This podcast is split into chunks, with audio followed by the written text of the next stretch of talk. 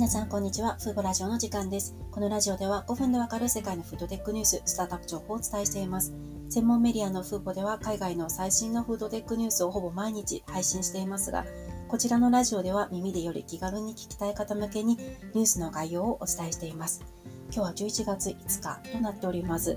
この2日間、風邪で寝込んでいまして、まだ声が枯れている状態ですが、ちょっと子供が帰ってこないうちにラジオを撮ってしまいたいと思います。今日ご紹介するのが、スイスの小売大手ミグロスに関する最新のニュースです。ミグロスは植物ベースの製品に結構力を入れていまして、確か去年にひよこ豆を使ったプラントベースヨーグルトを開発するなど話題を呼んでいるんですが、このほど植物ベースのゆで卵の発売を開始しました。ミグロスの子会社であるエルサという会社によってスイスで作られていまして、このビーガンゆで卵が今年、今月よりスイスのミグロスの複数のスーパーで販売されます。このビーガンゆで卵は、えー、大豆を主成分としてまして、全部で14種類の素材を使っているということです。1パック4個入りで約550円です。ミグロスで販売されている動物性卵は6個入り約367円ですので、だいたい約2倍近い価格となっています。写真を見る限りでは、黄身と白身の部分がしっかりとこう固まったゆで卵になっていて、見る限りではそっくりな状況だな、状態だなと思いました。で、スイスの方だと思うんですけど、あの、実際に舐めた人がコメントしてまして、驚くほど本物と似ているとコメントしていました。で白身は本物よりもややこう噛み応えに欠ける、ちょっと柔らかめのようですね。で、一方、黄身の部分は、まあ、粉っぽさのような柔らかさ、粘り気があって、紛らわしいほど似ているというコメントをしていました。きっと白身の部分よりも黄身の方がより本物に近い仕上がりになっているのかなと思います。ミグロスは数年前よりプラントベースブランド VLove という製品を展開していまして公式サイトにもすでにたくさんのプラントベース食品が販売されています。植物ベースのひき肉やナゲットさらにはカルパッチョまで販売しているんですよね。で冒頭でも言いましたが去年には世界初となるひよこ豆ベースのヨーグルトを発売しました。ミグロスは結構フードテックに力を入れてまして最近ですと植物ベースだけではなくて培養肉にも参入を進めているんですよね。9月確か9月にジボダン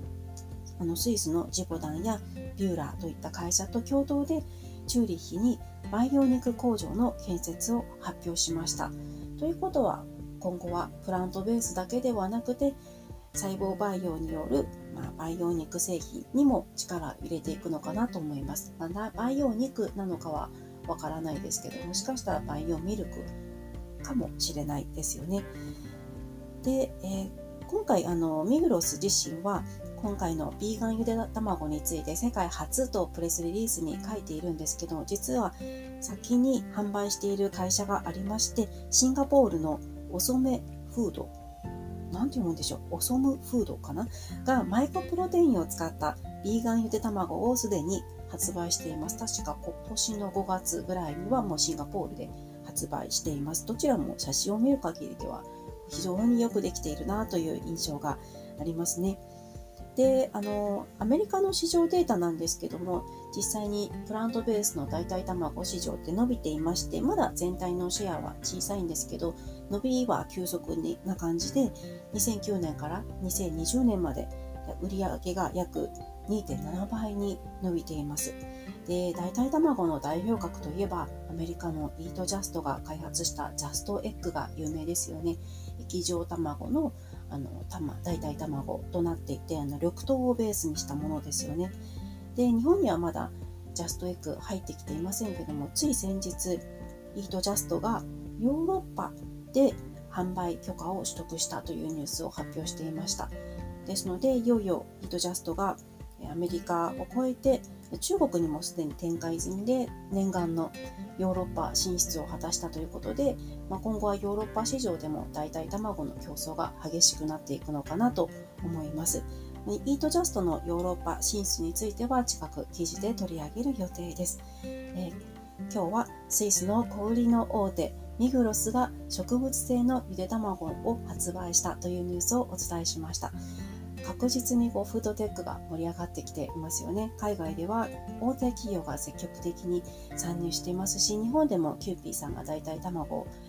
あのリリースしたり、あとネクストミーツさんが卵にも参入したりと、日本でも活発になってきているなと思います。今回も最後まで聞いていただきありがとうございました。ではまた次回のラジオでお会いしましょう。さようなら。